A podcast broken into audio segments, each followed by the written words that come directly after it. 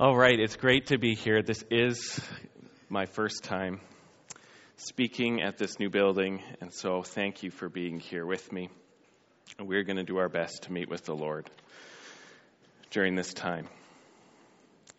So, if you were here last week, and if you're on our prayer chat or, or on our email list, then you might remember that I invited people to read through the book of Ephesians and give feedback, whether sermon title suggestions or questions or, or favorite uh, verses. And I got back a lot of responses. And I even said, you know, if this many truckers respond, I'll wear a spaghetti baseball cap, and I actually have one of those now uh, with a mullet attached to it in the back, which looks really awesome. My wife hates it, but I think it looks great. And uh, so i am ready for that, but I think we only got up to four or five, and I did a call out to millennials and the youth, and I don't think we hit even 10 out of 20, maybe, maybe just around there. Uh, the ladies performed the best. I think they got up to maybe 15 out of the 30 that I, I called for. You know, I made up these numbers. I just made this all up. I, I was had no idea how many responses I would actually get, but nobody actually hit their targets to unlock any of these new skins that I'd be wearing for preaching. Anybody? Somebody? Come on. Um, so, but I just enjoyed the feedback so much. I'm thinking about the responses that I would like to do a holdover for next week as well. So, I invite as a reload for everybody. Even if you submitted one last week, I'm going to say this week I will count a new submission as a fresh contribution towards hitting these numbers. Um, so, read Ephesians again, and if something new comes up for a question or uh, uh, a part that really strikes you as amazing, then let's hit these digits, all right? So I would love to do this together. Uh, but one of the responses I got, the suggestion was something like call it the sermon series, The Fullness of Christ. But it came in the midst of this explosive typed out sermon.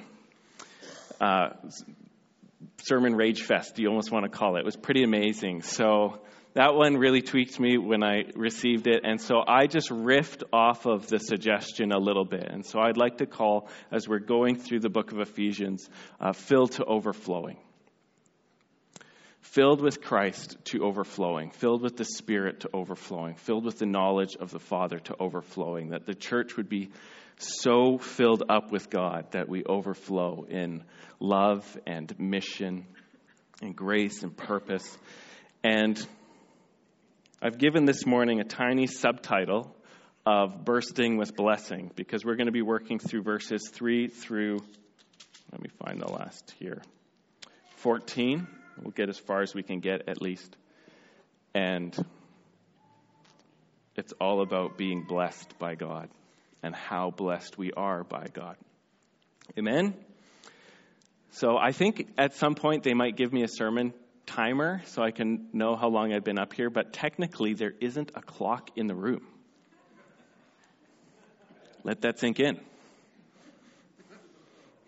So when the sun starts going down, I'll be able to tell I'm on I'm on sundial time right now. You know, when I've noticed that the shadow which is right now on this side of your faces moves on to that side of your faces, I'll start to consider wrapping things up.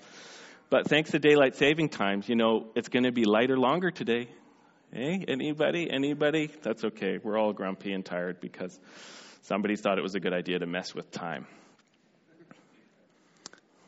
Which is only something that Iron Man's allowed to do. Super, Superman too. Woo, woo, woo, woo, woo. Anybody? That was the worst. All right. So let's let's do this. Why don't we read scripture together? You know what? Let's do something different. I'm not going to say we're going to do this every time, but because the words are up right beside me, why don't we try reading this all together? We do this sometimes, we don't always do this, but first sermon, let's all preach the word of God to each other at the same time, all right? So I'm going to count us down, and we're going to start at the word blessed. So three, two, one. Blessed be the God and Father of our Lord Jesus Christ who has blessed us in Christ with every spiritual blessing in the heavenly places, even as he chose us in him before the foundation of the world, that we should be holy and blameless before Him. In love, He predestined us for adoption to Himself as sons through Jesus Christ, according to the purpose of His will, to the praise of His glorious grace, with which He has blessed us in the Beloved. In Him we have redemption through His blood the forgiveness of our trespasses according to the riches of his grace, which he lavished upon us in all wisdom and insight, making known to us the mystery of his will, according to the purpose which he set forth in Christ as a plan for the fullness of time, to unite all things in him things in heaven and things on earth. Take it away. Take it away. An inheritance having been predestined.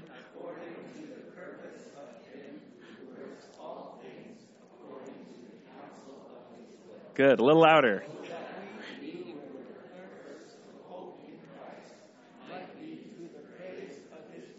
Good.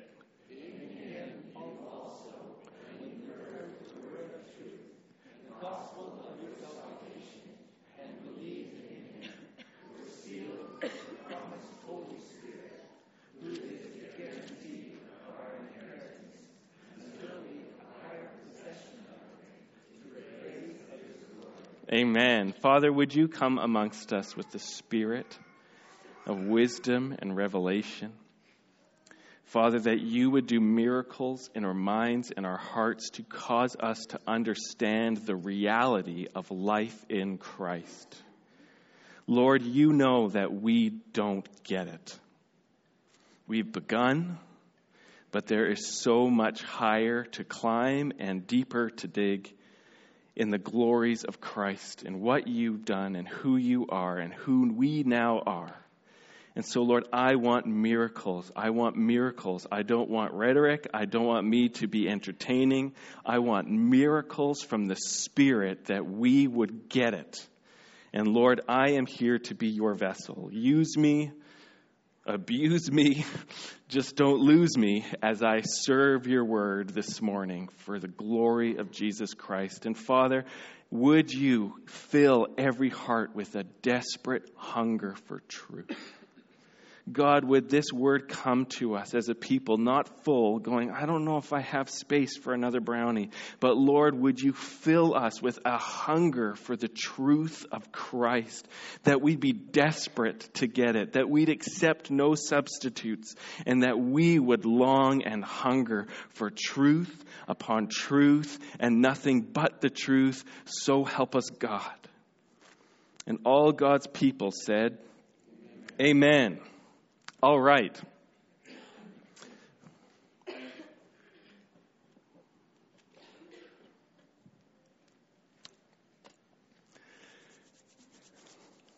So I didn't know where I was going to start when I picked Ephesians, but one of the feedbacks that I got from this is somebody just said, "I'm really interested to see what you do with predestination." So I was like, "Why don't we just start there?" You know, everybody's like, "Let's have a big old fight predestination." What is blah blah blah blah? Why don't we just start with the tough stuff? But um, I am so grateful for this passage here and just the wrestling through it this week because um, I don't get this. And I have been worshiping and disturbed and grateful and coming under the fear of the Lord over and over and over again this week as I've been trying to think about how to best serve this passage. Uh, Ellie on Friday came to my office for a little bit and got to experience what sermon prep looked like, which was just me sitting like this for the 15 minutes she was there. Because that's what it looks like sometimes as you're trying to serve the word um, even if this passage has some words in it that people find uncomfortable or debate, like chosen, which is the in Greek is the word eklektos, where we get our word election from, or predestination. I am desiring with all of my heart to pass along one great truth out of this entire passage, and this is something that you can see right here. And that the fact is this everything that happens in this passage is praise. That first four words Blessed be the God and Father of our Lord Jesus Christ, but blessed be God Everything in this passage is not theological debate. It is not worrying. It is not trouble. It's blessing. It's praiseworthy. It is something that is flowing out of the Apostle Paul's spirit filled heart in through his pen, probably through somebody else's because he's in prison again, but it is pouring out of him as prisoner praise. Bless him because he does this. Bless him because this is who he is. Bless him for all he's accomplished through his son. I praise him. This is the thing. This is the thing to get. That the tone and the heart and the emotion of this passage is praise. Hallelujah. This is what the Father is like. And so as we wrestle and as we ask questions and as we get disturbed and as we wonder, let's just remember that we haven't come home to what this passage is meant to do until we're worshiping. Amen? And it's great to ask questions and it's great to be troubled. Being troubled by scripture is part of God's process to help us come closer to Him very often. So if you're troubled, God bless you. You got a friend in me, hopefully.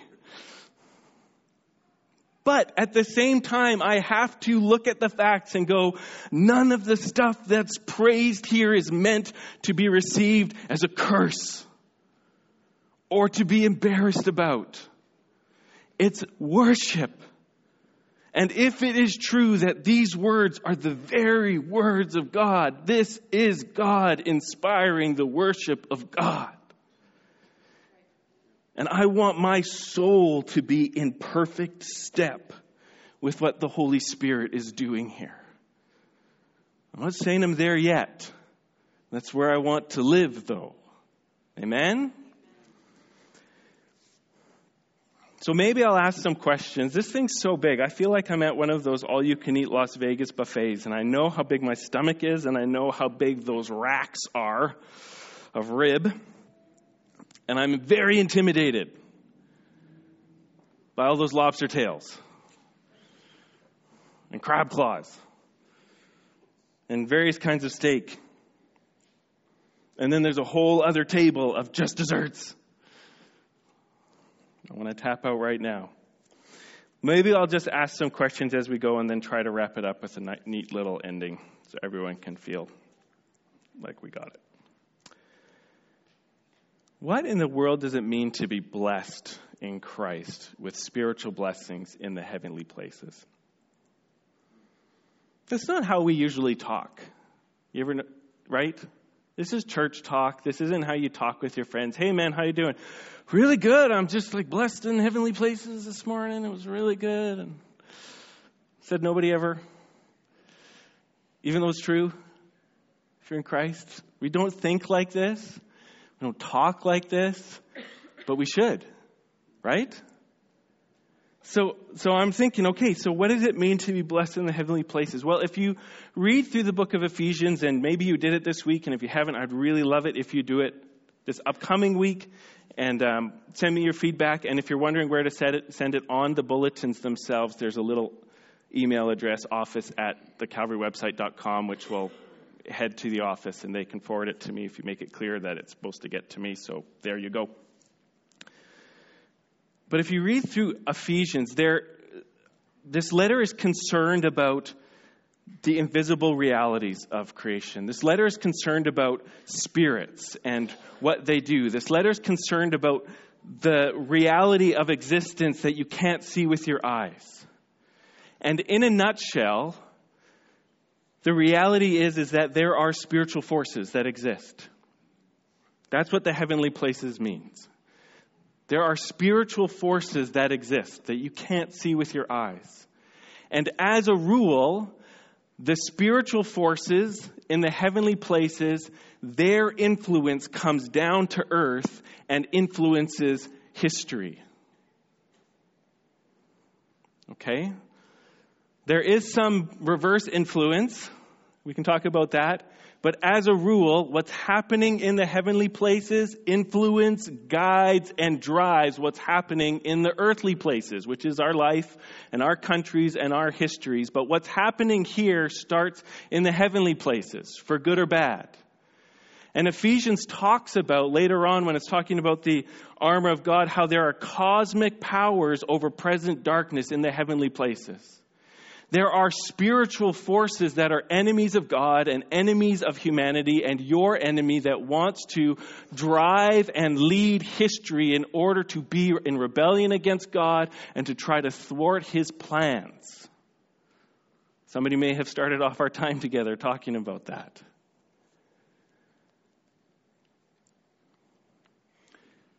And the reality is, if we don't have a power in heavenly places on our side, guarding us, protecting us, saving us, we have no hope but to go along with the plans of the forces of darkness in heavenly places. We're not smart enough, we're not strong enough, we're not powerful enough the influence starts in the heavens and comes down.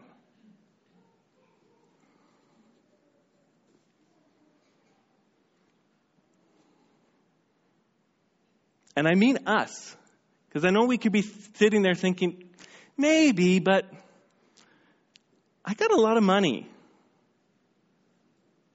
and free health care. That's like a win win. I, I, I think I'm pretty in control of my life, Rob. I'll be okay. And let me maybe suggest that that way of thinking is actually already the influence in your mind of the forces of darkness coming down from the heavenly realms because people who know God don't think like that.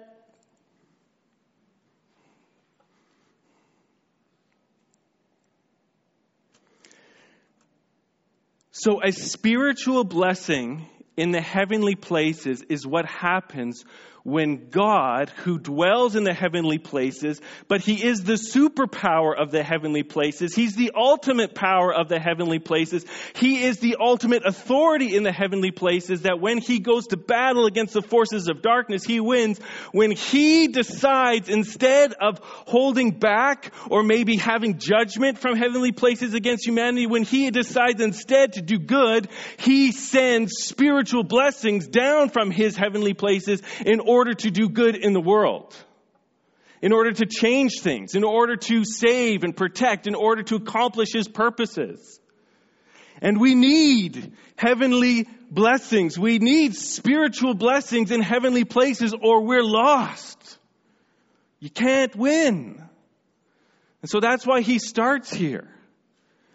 Blessed be the God and Father of our Lord Jesus Christ, who has blessed us in Christ with every spiritual blessing in the heavenly places. Not only does it mean these kinds of blessings are the blessings that actually win and control our lives, they're heavenly blessings because these are blessings you can't get anywhere else. Like, anybody got a smartphone? Anybody got the Amazon app? Okay, Google Google predestination. How much that would, would that cost you to be predestined to be adopted as a son of God? Do they sell it there? They sell everything there. If they don't sell it on Amazon, it doesn't exist. Right? Well, you can't get this stuff anywhere. These things that Paul talks about, these blessings, they only exist in the heavenly places, and you can only get them from God Himself. And the last kind of thought about being blessed in heavenly places is this. If you've read this book, later on, Paul reveals again that he's in prison for the gospel. That's not a great prison experience. There are no, like in Canada, there are actually laws governing how bad it can go in a prison. Prisoners have rights. I was talking with a person in the biz recently, and he was talking about all the things they can't do because the prisoners need their rights. In Paul's day, no rights. Well, he had a few because he was a Roman. Like they couldn't flog him for no reason. But that was just a few people. Most people, if you get arrested, if they find you dead in the morning, who cares? And so here is Paul in his life and every single earthly blessing that he could have had. What kind of what are earthly blessings, right? You wake up in the morning and you're healthy, that's an earthly blessing. You wake up in the morning, you got your bowl of granola, that's an earthly blessing. Your furnace is working, that's an earthly blessing. You got gas in the gas tank, that's an earthly blessing. You got some friends at your church, that's an earthly blessing. All the earthly blessings, your hair looks nice, you know, your skin looks good. Every nice earthly blessing you could get. And these are real blessings from God and we should thank him, but Paul's in a place where every earthly blessing is removed from him. He's got no control, he's got no access to anything. What's the most important earthly blessing? Morning coffee. Morning coffee. Paul's got no coffee. Which should mean that he can't write scripture, right? Get my caffeine withdrawal. Give me that sword, you know? He has access to no earthly blessings that we would look forward to and say, I need this in order to have a good day. I need this in order to be doing well. I need this in order to consider myself blessed. He has none of it. And yet he's still filled to overflowing because his eyes are on the blessings that cannot get taken away from him. Caesar can't take away his chosenness. The soldier can't take away that he was predestined to be adopted. Satan can't take away the fact that he's been redeemed from his sins. You know what I'm talking about? And his future execution, which did happen, could not take away the fact that God had predestined him to an inheritance in Christ. These are heavenly blessings that nothing can take away from you. Because God Himself gave him, them to you and no human being and no Satan and no demon, no one else can take it away. That's why it's a spiritual blessing in heavenly places. And that's why Paul is starting there, I think. Ah! I don't know what to do with Paul. Seriously, guys, emotionally, I find preaching the Bible harder and harder and harder because he is happier in every letter in prison than I am on my best day. True? Why? He gets it. When he writes this stuff, he believes it. And we read this stuff and maybe we don't or maybe just a little. Fact? Potential fact? You decide. I'm not the judge. It's your heart. Crazy. Heavenly blessings. It's the only way to have any hope in the heavenly places is to be blessed by God. Because they're heavenly blessings, we get things you couldn't get anywhere else. And because they're heavenly blessings, we cannot lose them or be robbed of them by anyone. In verse 4, as I understand this, he starts to unpack what he means by being having spiritual blessings. So this isn't other things. It's like you've got your spiritual blessings over here, and then he did a bunch of other stuff. No, I think this is him listing out the blessings, or some of them. And I think it's really important to look at this thing and not see it as like one thing over here, kachunk, and then you got another thing over here, kachunk, you got another thing over here, kachunk. These are facets these are perspectives on one great event called salvation in Christ. And all of these things are included and knit together. I was kind of thinking about. Any, anybody play soccer? I know we live in the closest thing to the North Pole you can get and still have a Walmart, but yeah, a soccer ball. It's all these like pentagons and hexagons all sewn together, right? And you can look at it and you can look at each one of these little shapes. Maybe this one's got a grass stain on it and you turn it and the next one, this is a black one, you can't see anything on, you turn it to the next one. This is that where they got the little FIFA logo on this one. All these individual little things sewn together and if any one of them is missing, what do you have? You don't have a soccer ball anymore, you've got a pancake. A disgusting pancake that you wouldn't want to eat, but it's, it, it's not there anymore. Your soccer ball. It's all these things knit together that is a soccer ball. And, it, and this is how we see this passage here. All these things are knit together, describing God's salvation in Christ. So we try to hold it all together. And as I read this, there's almost kind of like this progression, maybe, as I see this. Maybe you see it a bit different as I see this. But it looks like he's thinking through time as he's describing this, okay? And I just want to point this out because I think it helps bring some order to maybe how you're reading this. So it starts off with, He chose us in Him, meaning God the Father chose us in Christ. Okay, great. Sounds good so far. Here's where it starts to be a bit of a mind bender. Before the foundation of the world. Huh? Okay, that's as far back in time as you can get and still have time. So that's why I'm seeing there's a bit of a time thing here. Let's go back to the very beginning. And at the very beginning or before the very beginning, there's a choosing happening. And then there's a predestining happening. Verse 5 He predestined us for adoption to Himself as sons. So these things are kind of way past things. And then in verse 7, it moves into the present tense. In Him, meaning in Christ, we have redemption through His blood, the forgiveness of our trespasses. So that's a present thing. And then in the next, um, in verse 9, it says that God is making known to us the mystery of His will which is also a present thing. We're understanding more and more what God is doing in Christ. And that's happening this morning for us, as it was happening that morning for the Ephesians about 2,000 years ago.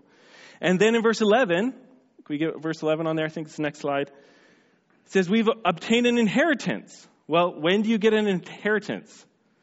In the future, right? When somebody dies or in this case, when Christ comes back. That's when we get our inheritance. We, we now have a right to it, and maybe we can get to enjoy it a little bit, but that's a future thing. And as I see this list going through, I see Paul just maybe thinking through all of human history and the blessings that happen there. It starts off with a choosing before time began, and then it happens to a predestining. And then now I'm saved. Christ has come and he has died. And now in history, I am currently now redeemed, and I'm learning more about Christ, and I have an inheritance in the future that's awaiting for me. So my whole life is blessed. And in fact, God's spiritual blessings have been at work throughout all of human history, and we'll cover all of human history. And it's gonna, the whole, it's the whole time. God's blessing us the whole time. And you find out about it at a certain time. And now, part of the reason this gets tough is because even though you, it's because God's doing things that only God can do especially those first two choosing us before the foundation of the world, predestining us for adoption. Predestined as a word, it just means like to decide beforehand. And the way God does it is how we can't do it. Right? We, we can't. Did you guys pick anything before the world started? What did you pick? Any, you guys didn't pick anything? Anybody decide for something to happen? Who's responsible for bell bottoms? Seriously, I'm, I'm cheesed about that one. Or mullets. I had a mullet last night. Anybody here who's responsible for deciding there would be mullets in human history? Anybody?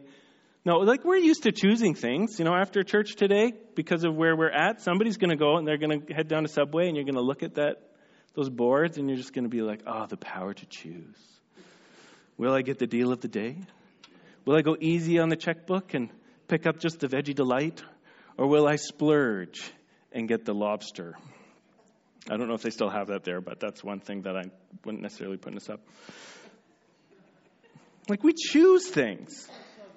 Pizza sub is classic. We are used to choosing things, but we have no idea what it's like to choose before time begins something that's going to happen thousands and thousands and thousands of years later, do we? we just we can't empathize we're not we're not like that and so we can kind of hear it and we can try to learn our best but essentially ultimately you're going to have to come to a place where all you can do is kind of bow your head and said I, i'm not god and i don't know what it's like to do this but i believe that you said you did it And predestining can be, this is one where people argue about a lot, and God bless us, and God bless you, and wherever you're at, um, I can respect that. This is kind of how I might understand it. What does predestining mean? Okay, from this passage, you have uh, the Spirit saying God chooses people before the foundation of the world, and then there's a moment where you're redeemed in Christ. Okay, so those are two different time points one happening before time, one happening at some time in someone's life. And, uh, if you follow the logic here, maybe predestining is just God working out all the details between the choosing and the happening. Like only God can. You know, we could do a little bit of predestining as much as we're able to. Um, the story that keeps coming back to my mind is years ago when Jackie and I lived in Vancouver, we lived in this basement suite, which is, was as like a hobbit hole as you could live in and still meet code. And um, it was my birthday coming up, and Jackie had planned out a surprise birthday party. And it was really a surprise. I had no idea it was happening. And so I came home one day after school or had run an errand or something, and, and there was a note saying, I had to go and get some groceries, but the toilet's backed up. Can you check on it? And I was just like, ah. And so, and she, and there may have even said in the note, I closed the door for the stink or something like that. We had this sliding door, and so it's like, oh man, frustrated. Walked over to the bathroom, and I opened it up, and six people jumped out of the bathroom at me yelling and I screamed. I was like, I thought I was going to die. And the first person out of the door was a friend of ours named Jed, who was this really aggressive, like soccer player. And I think he would have hit me, you know, because he just, in the moment, he was just, ah, and he would have hit me if he hadn't have, if he weren't a Christian. And so he just came at me and I was terrified. And Jackie, she's laughing now still. She loved it. Okay, that one moment with the people coming out of the bathroom and then there was food and all this stuff, that was, as much as people can do, it was predestined, right? It was planned. They decided beforehand, this is going to be the day and this is going to be the time and can you be there and we're going to have this to eat. And I had no idea it was happening. Somebody else had decided that it was going to be like this. But we all know that as human beings, we don't actually have that much control over the events of history right? We're subject to what looks like random chance. We're subject to plans going wrong. We're subject to all kinds of things interrupting our plans. So much so that James even tells us when you make plans, make sure you're saying as the Lord wills, because anything beyond that, if you actually think you can make this happen, that's just pride. So we can try to make things happen in the future to the best of our ability, uh, but God tackles future plans with unlimited power, unlimited authority, unlimited access to events, unlimited wisdom, unlimited insight, unlimited love, unlimited goodness, unlimited holiness. When he decides something's going to happen in the future, he has all the resources available to him to accomplish it.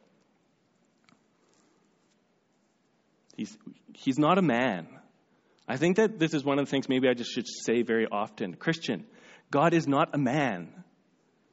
He's not just a strong man. He's not just a smart man. He's not just a rich man. He's not just Donald Trump.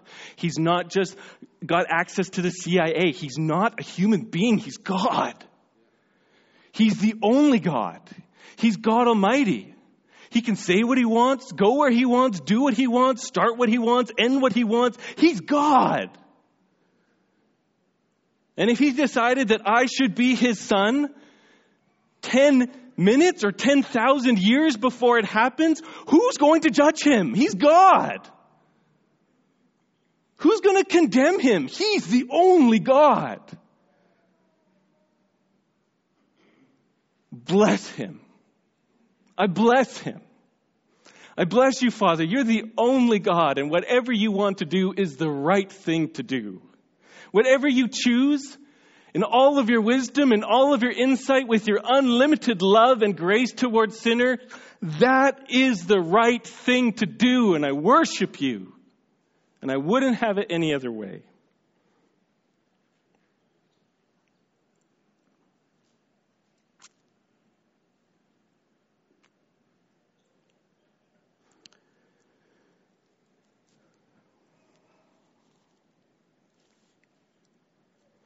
Sometimes I wonder if we can worry about God's control and powers because we don't know what He's up to.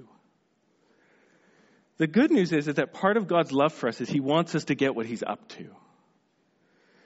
And He does this in verse 9 and 10.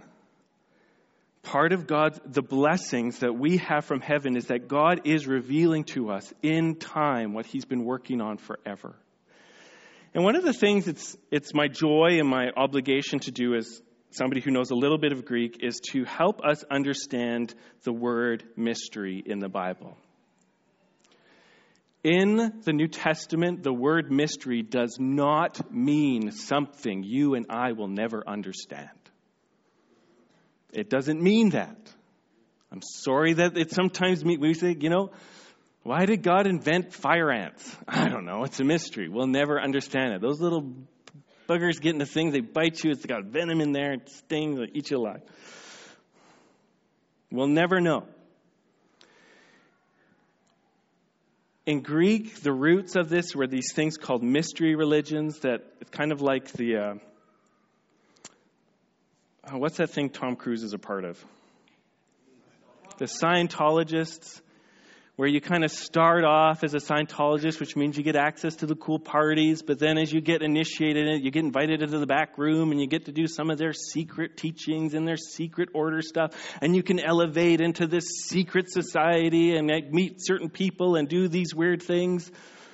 That was a mystery religion back in the days when this was written, where the more you entered into the inner circles of the religion, the more secret mysteries you got taught. So you really learned what things were all about. And the people on the outside didn't get to know the actual reality or the truth. They're kept in the dark because they're not inner enough. And when it says the mystery of his will is being made known to us, what it means is that for thousands of years, God was not going around telling everybody what he was currently working on. But now he is telling everybody what he has been doing the whole time. And his plan since the beginning was to unite heaven and earth in his son. This has been the plan to take all of heaven and all the angels and all of God's throne room and all of earth with all the water and all the dirt and all the worms and all us people and to unite us all together in the God man Jesus Christ who is fully God and fully man. And nobody knew God was doing that for thousands and thousands of years. Abraham didn't know. Moses didn't know. Adam didn't know. Enoch didn't know. They didn't get what God was doing. But when Jesus arrived, He began to teach us and the Holy Spirit revealed the whole time God has been working to redeem this earth and be completely united to us through Jesus Christ. That's the plan to save sinners, to overcome our guilt and to overcome our transgressions, to totally destroy everything that would be a barrier between us being completely united with the Father. Destroyed, gone, swept away, forgotten forever so that we can spend an eternity with God as beloved children and treasured saints, enjoying everything that's God's as our very own. This is the mystery revealed to all of us. And now we know what God is like. Thank goodness He predestined this because we could have never done it. Thank goodness He chose for this to be the plan because I would have only messed it up. And now that I know that this is what He's working on, and this is how good He is, and this is how much love He has for people who could never earn it or never deserve it, deserve it. Guys, I could never earn one second of being loved by the Father. It's grace. It's a free gift. I could never earn one sin forgiven. I could never earn it. It's by grace. It's by the cross of Jesus. It's a gift. Praise Him. Bless Him. And then to know as well that in Him we have obtained an inheritance because He decided beforehand how it's going to go. You're going to go to heaven. And then when Jesus comes back, heaven's going to come down and it's all going to be ours. Surprise. That's what's going to happen. And this is important. Because when you're watching a nature documentary and your daughter starts saying to you, you know, Sri Lanka, that's a place where you're not allowed to talk about Jesus. I want to go there and help people know Jesus. What are you going to do? It'd be good to know that no matter what happens, she has an inheritance predestined for her in Christ, so that if it goes differently than the way I'd want it to go, it's going to be great still. Amen? Wouldn't you like to wake up in the morning believing that no matter what happens, ultimately you're going to be praising in the new heavens and the earth? Well, you know that's true. We just don't live like it. I don't. Maybe you do. I'd like to stay at your house. But this is what I'm shrieking about this morning. It's ours to believe this. It's ours to know this. It's ours to live like this. This is our inheritance. And God has given us the Holy Spirit to help us know this deep, deep, deep down, deep down in my heart. Where's the use on that one? Come on. You to get that dance going. And last thing, I have no idea what time it is. I'm sure it's too long. Because I know somebody's going to do this. They're going to say, That's nice that you said this stuff and nice. How, how does anybody know that it's theirs?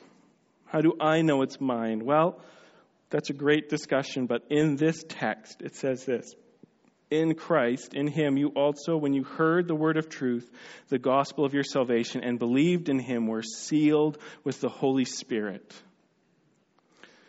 Do you believe in Jesus that He is the Son of God raised from the dead? And do you have the Holy Spirit? It's all yours. Then it's true that you were chosen before the foundation of the world. And it's true that God organized the details of history so that at some time you would choose Him and come to faith and receive all the promises of God. In this text, that's what Paul points to so that people can say, Is this me? It says, When the gospel of your salvation came, when you heard the word of truth, did you believe in Him? Yes. And did the Holy Spirit come into your life? Yes. And maybe there's a question mark on that. We will get there. But that's part of why God gives the Holy Spirit to people so that you'll know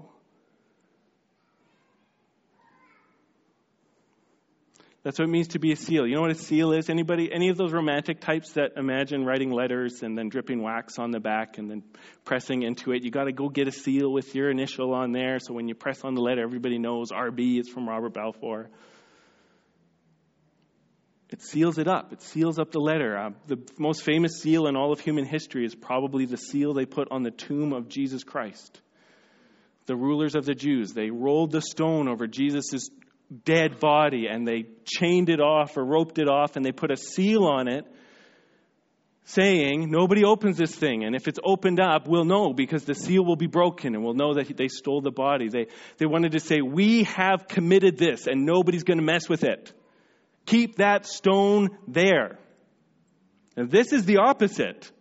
The Holy Spirit is given to us to say, I have done this, says the Lord. And nobody's going to mess with this. Keep that salvation in there. That's what seal means. So, this is what you do. I've got the Holy Spirit. So, I'm in here. This is me. And if you don't have the Holy Spirit and you don't know about the Holy Spirit, we can work on that. It doesn't necessarily mean it's not you. Sometimes people are Christians for a long time without recognizing the Holy Spirit. But this is the thing if the Holy Spirit is in you, let's start believing that this is us. Amen? Okay, so here's the homework time. I'll just say this kind of directly. For most of us, if you don't go home and do something about this, you will just have seen some weirdo wave his arms for two hours, however long. I need a clock. Right? Yeah, well, I need to wear it. If you don't do something about this, this will probably be lost. True? Okay. Why don't you go home and get a piece of paper and write on the top, These things are true about me. And go through and list as many true things from this passage as possible. Everything you can find, not just the things I talked about. I left most of it still in the page. Didn't really talk about the adoption, didn't talk about the, the tons of this stuff. These things are true about me. Okay, good. And then you get the gold star and you're the perfect student and you can come to church the next week. If Rob asks about I could put my hand up in front of everybody. No, then you're going to pray. Because some of this stuff you're excited about, and some of this stuff you don't even begin to believe yet in any way that changes your life, right? So pray about God, show me which one of these things do you want to start working into my soul more? And he'll highlight one right away. He'll, right away, you'll just be like, I don't even like this one. And then you start to pray. You get down on your knees like this, something like this.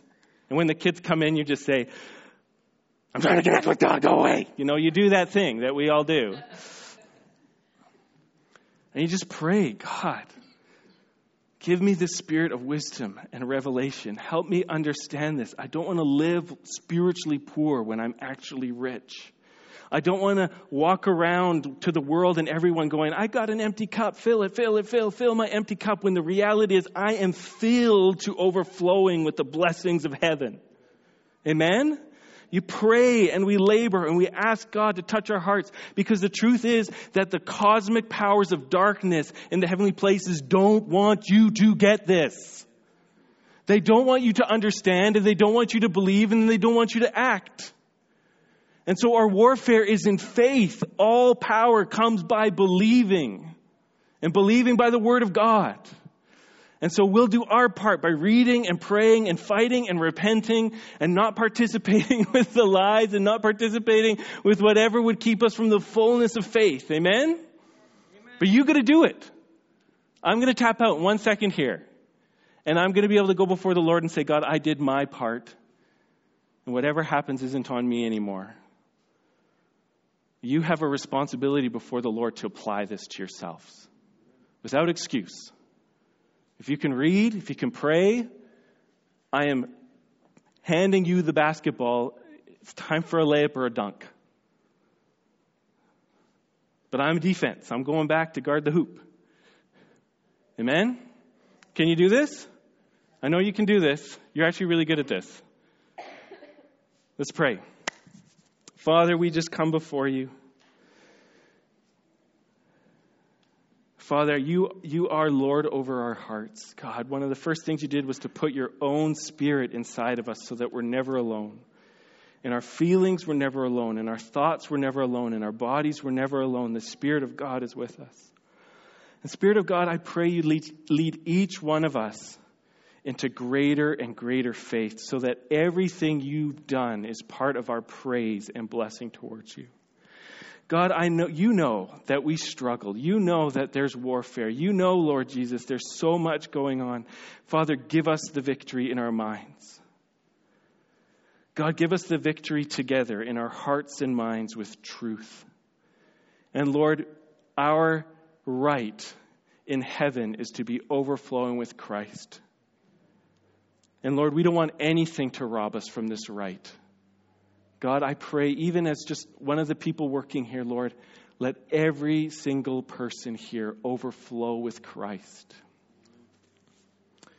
You know, just before the band begins to sing, if you're newer here, if hearing about Jesus, if some of these words is new to you, I just want to invite you.